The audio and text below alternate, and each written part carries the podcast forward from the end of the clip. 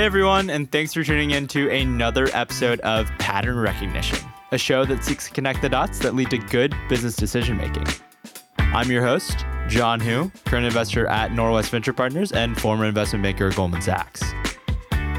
So, over the past decade, we've seen the rise of the direct to consumer subscription based business model, where historically speaking, you have a lot of large corporate incumbents like say a Procter and Gamble that have traditionally relied on selling a customer a single product and hoping that that customer eventually comes back and buys that product again.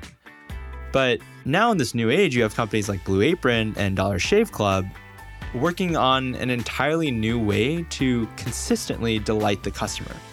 So, as opposed to being disintermediated by a retailer, these new age companies are building a direct dialogue with their customers via their subscription model and in the meantime, thanks to the recurring nature of their revenues, these companies are also better able to forecast and invest in their businesses as opposed to having to start each new month with $0 in the bank. Now, of course, there are quite a few nuances to running a consumer subscription business.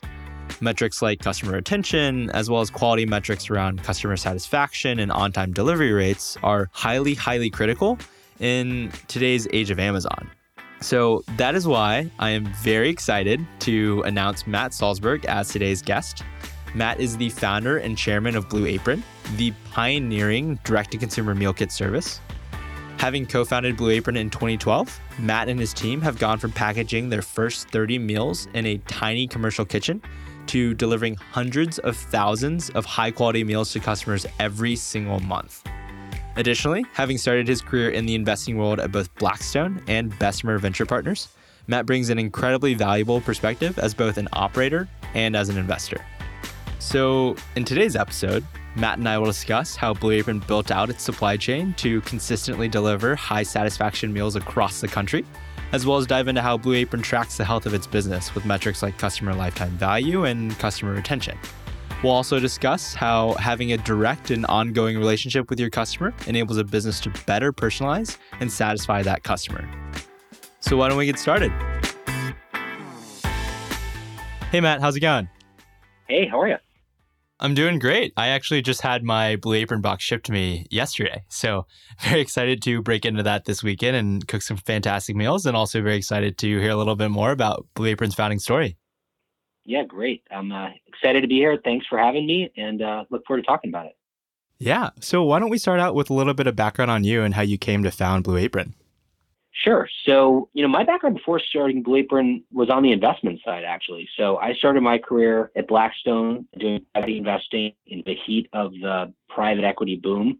You know, I was there through Blackstone's IPO and then sort of realized that what I wanted to do with my career was more creative and I, I wanted to create a company eventually. And so I went to business school and spent a bunch of time in business school thinking about companies I might start, but you know, wasn't really ready to do that at my that phase of my career and went back into investing, but on the earlier stage side of things and did venture and growth investing at Bessemer for a while.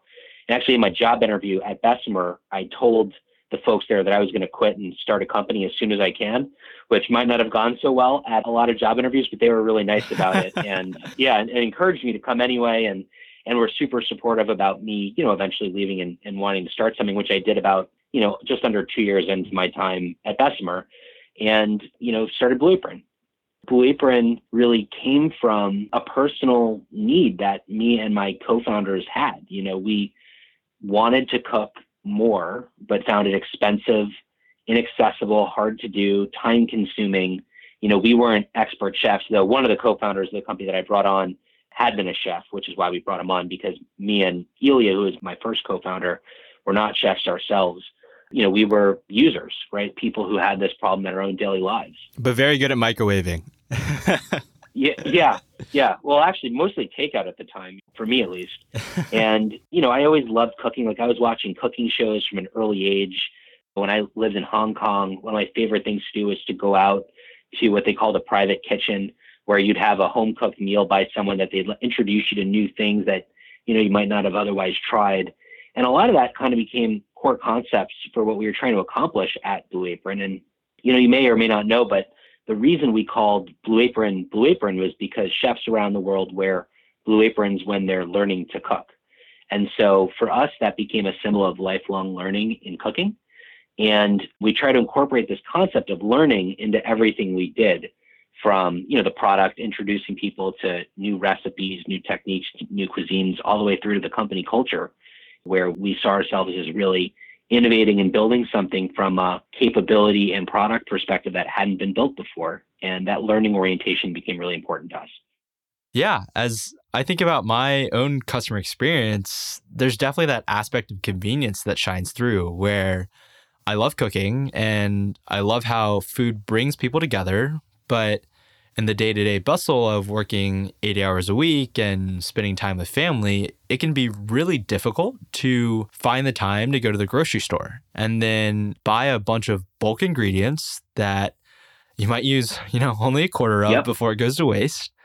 Whereas with Blue Apron, it's delivered right to your door and in the exact quantity that you need. Yeah. And all of that really resonates with me as a customer. So I'm curious then as you started out building these meal kits and sourcing fresh and local ingredients across the country, and how did you even go about building the requisite supply chain to execute on your vision?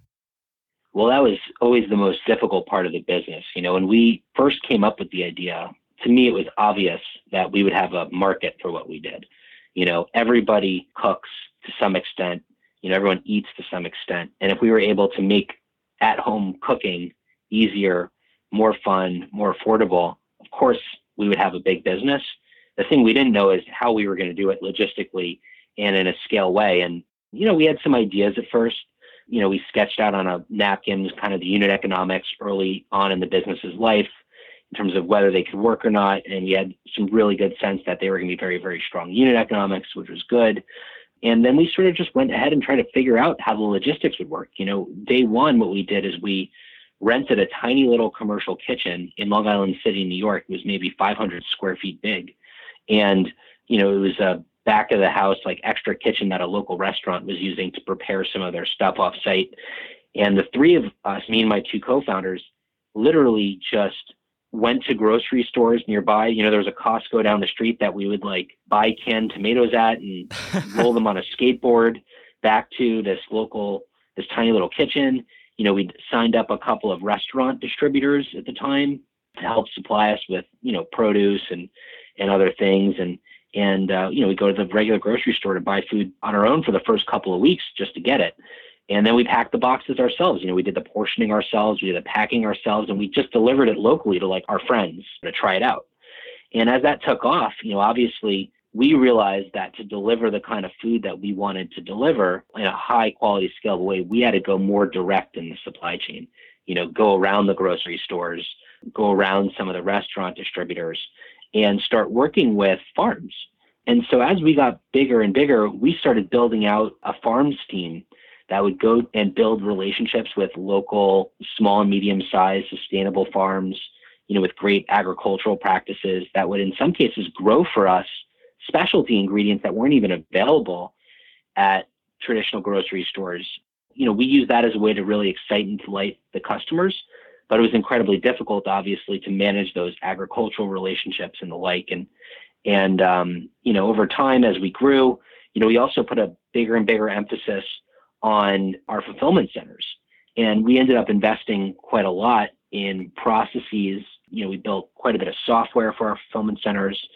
We started investing in automation. And if you think about what happens in a Blue Apron fulfillment center, we receive bulk ingredients from farms, but then we do a lot of portioning and packaging of those ingredients and labeling of those ingredients ourselves in our fulfillment centers. And so we had to, over time, invest in bottling lines and packaging lines and bagging lines to really help us do what we do at greater and greater scale in order to continue to work with the suppliers of choice that we had in a high quality way and, and still deliver the convenience to our customers. So that became quite a big project actually. Yeah. And it's funny because you made that all sound still relatively easy, but just to give the listeners a sense of scale here, I mean, Blue Apron currently is serving hundreds of thousands of active monthly subscribers. So on a weekly basis, sending them fresh food from across the country that's an enormously difficult logistical problem, not only from the staffing side and the fulfillment side, but then also the modeling and the operational side. I'm curious, are there any specific learning lessons that you can think of? Maybe there was a mishap early in the story of Blue Apron that really stood out to you and helped change your thinking or helped you rethink the process and re-optimize the business? Well, there, I mean, there's so many things that we learned over time and so many things that we changed in the business. You know, I think, like I said, some of the automation that we put in place was really helpful, but was also a huge change management project in terms of moving from manual processes to more automated engineering, in terms of the training of the employees, the support required to do that, you know, were, were quite big projects. You know, there were some simple things just in terms of delivering from the know-how required to deliver direct to consumer fresh ingredients nationwide, things like the right kind of packaging, the working with the right set of ingredients, because with food, you know, different ingredients require different kind of temperature zones and have a different amount of robustness to shipping processes. You know, you imagine a FedEx delivery person hurling packages onto the back of their truck, right? And that works okay if you're getting books. But when you're dealing with tomatoes, you know, those can get squished or bruised or damaged. And we don't just work with FedEx, we work with a variety of shipping partners with a variety of shipping techniques to improve on that. But at the end of the day, a lot of it comes down to packaging engineering and packaging design to make sure that food arrives at the right critical temperatures and in the right conditions. And so, you know, there's a lot of know-how we developed there. And then on the, also on the shipping side, because you mentioned it, just the logistics of dealing with weather events, you know, are quite complex. And originally, when we started, we didn't really, we just powered right through weather events and dealt with them. And, and if something didn't get to a customer on time, we'd refund their money or, or whatever. But over time, you know, we started anticipating weather events. And I think in the perishable shipping business, it's really important that you're paying attention to the weather because if you see a weather event happening in a particular part of the country, you know, you can reroute shipments or you can hold back shipments or you can ship them earlier in ways to avoid those logistics issues. And so, you know, over time we developed kind of a little bit of a command center that would deal with some of these things. And Matt, while you were figuring out all of these logistical problems in the midst of some phenomenal success, we also saw a number of pop up competitors head into the space. So, how did you think about differentiation versus all those competitors and that messaging to your end consumer? Yeah, you know, through my time as CEO, we were always the largest and most successful business of our kind in the US. You know, we tried to use that scale to our advantage as one of the differentiators that we had. You know, it's why we were able to attract capital. It's why we were able to build out some of these more complicated farm and supply chain relationships. It allowed us to invest in our infrastructure to drive our costs down so that we can offer more value to customers than our competitors could. You know, there was a period in maybe 2015, 2016, I'm not exactly sure when, when, you know, we had a couple of competitors pop up that were targeting different niches of the market that we were underserving. You know, and I think we made a conscious decision early on in the company's life to be very focused and to go after you know the large market opportunity, not niche diet plans and niche customer segments. But I think that did create the opportunity for some competitors to pop up targeting different segments that we were essentially rejecting by not having the right products for. And so there were some companies that were built off of those kind of businesses, you know, plant-based diets or, you know, really inexpensive meals, really fast meals or pure organic, whatever it was. And for a while, because we were growing so fast and just focusing on the broad market, didn't go after those, knowing always that we would come back and serve folks like that over time. And so we used our scale to get us to a position financially and from a capability perspective to allow us to eventually go on the offense there. And over the last couple years, you know, we've really expanded our offerings pretty dramatically into super fast meals with more pre-prepared ingredients, into more choices for customers on the really healthy side, on the more family oriented side, and sort of up and down the stack for different meal preferences. And so that's been a big area of focus for us over the last couple years and it's been going well. And one of the things that we've seen in our business over time is as we add more choice and add more options for customers, you know, that's always a really positive thing from a unit economics and customer happiness perspective. Yeah, that makes sense. And I think the key theme there is this ability to personalize with scale. And one of those ways is through data, right? So the longer you're working with your customer, the longer you have a relationship, the longer they're a subscriber, the more that you understand about what's best for them. So I'm curious, what were some other ways in which you leverage data to further personalize the customer experience? And what were some specific product rollouts or some specific initiatives that you champion? Being a direct to consumer business, we have some of the most rich data on food habits and ordering patterns of anyone in the country. You know, we collect ratings on all of the recipes that we send to customers.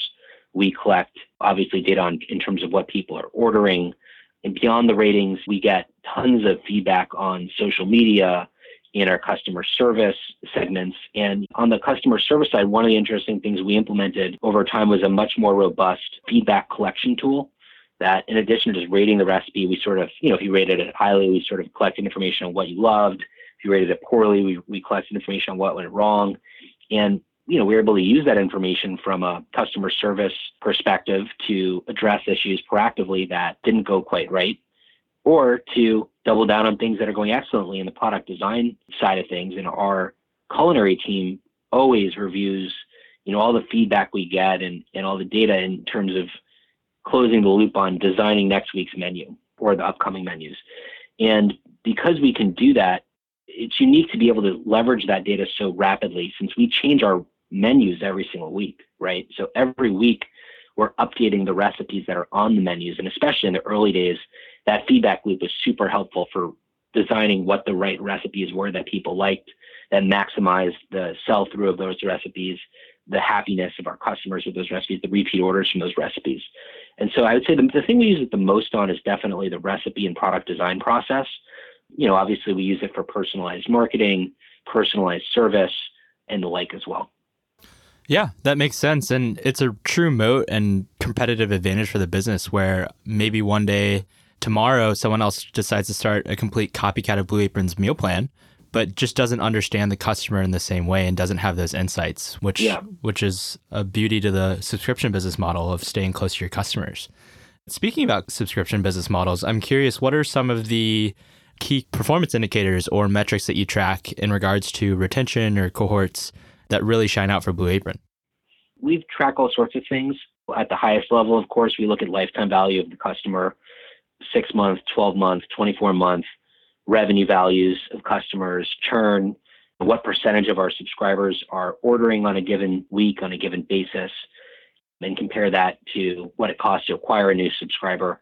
You know, obviously, that's one of the key things we've looked at over time. We look at quality metrics very religiously also because quality metrics are very correlated with you know with lifetime values and customer happiness and the like so things like the percentage of boxes that we deliver that are perfect every time on time deliveries you know things like that. We look at those things on a very regular basis and you know and probably you know originally our dashboard at the company early on was 10 pages long of metrics that we'd look at and every team would have different metrics that be, they'd be tracking to on a different week. But at the end of the day really it pulled up to those couple of key ones i think got it and have there been any examples where you changed a specific aspect about the product or the user experience that drove a step function improvement in the business i wouldn't say there was one specific thing on a website for instance but there were definitely features that we rolled out that were really impactful to us. I think early on, a big one was the launch of our family plan, where we started addressing serving sizes for larger households that we had previously just been turning away. And, and the people who should have been on those plans were just wedging themselves into our two person plans and loved our service enough that they were sacrificing and doing that, but it wasn't really designed for them. So I think that was a big one. I think making our account and subscription more flexible for customers to manage and deal with has always been a positive thing for us. And we've always been focused on rolling out new features to make account management even easier and make the business even less subscription like. You know, obviously, subscriptions are excellent things when they fit your lifestyle really well, but for some people, if the subscription doesn't fit their lifestyle and life habits well, it becomes a possibility of churn or friction. And so we always enhance the ways that our subscription could be flexible. And over time, you know, we really would like to think about subscription even more as a feature than just the business model of Blue Apron. And, you know, we've launched a number of things even recently, you know, to that effect in terms of just core features that make our subscription more flexible, but offerings in other channels. Like we have an offering on jet.com now where we have an on-demand Blue Apron a la carte kit we've had in the past retail offerings in uh, Costco and elsewhere. We have an online marketplace where you can buy stuff from us just like any old e-commerce experience. And so adding those kind of features and robustness have actually always been really positive things for us. And I think it's worth pointing out that those are all efforts to drive a higher average revenue per customer, which is a consistent theme across most successful consumer companies. Are there any other patterns beyond hustle and beyond brand experience that you find across all successful consumer companies? Well, I think even more specifically than just all consumer facing companies, I think on the direct to consumer sort of e-commerce side, one of the things that I always look for, like when I angel invest or or think about things for new companies, is what their referral dynamics are like. And I think in a world where it's increasingly more competitive to spend paid money online to just acquire customers through brute force, you know, it's really important to see that your current customer base is activated and in love with your brand in such a way that they're telling other customers about you. I think one of the really important things that we implemented early on in Blue Apron's life was a referral program and sort of I came up with this referral program day one of the business where we leveraged our current customers to give free deliveries to their friends to try our product. And it was unique at the time because we didn't give any incentive to our current customer base to do that, but we gave the person getting the referral a free delivery to try us out, no strings attached. And at the time, since e-commerce penetration of online of grocery was so low, very few people had bought groceries online. We were really the pioneer in that space. And so people were still thinking, hey, is it going to be fresh? Is it going to be good? You know, I've never really ordered groceries online before. So it gave a risk free way for someone to touch and feel our product before converting anyway. That program was really effective for us. And, and even to this day, our referral program is a gigantic channel for us. And so I think it's important for consumer brands as an indicator of their success to be activating their own customers. It's a proprietary way for you to acquire new customers. And it's indicative of the health of your business. Because if your customers are not so excited about you that they're referring others, it probably means you don't have such a great business. So that's always been something I've looked at. Yeah, I think you hit the nail on the head there. When I think about referral based sales, that's such a leading indicator of a company's net promoter score and the brand's resonance with the consumer and is really telling around the ability for a company to grow organically through these referrals and through uh, word of mouth, as opposed to just spending paid marketing dollars, which at some point hits a plateau. So you also mentioned angel investing there. I'm curious, what do you think is the future of food, especially within the context of direct to consumer?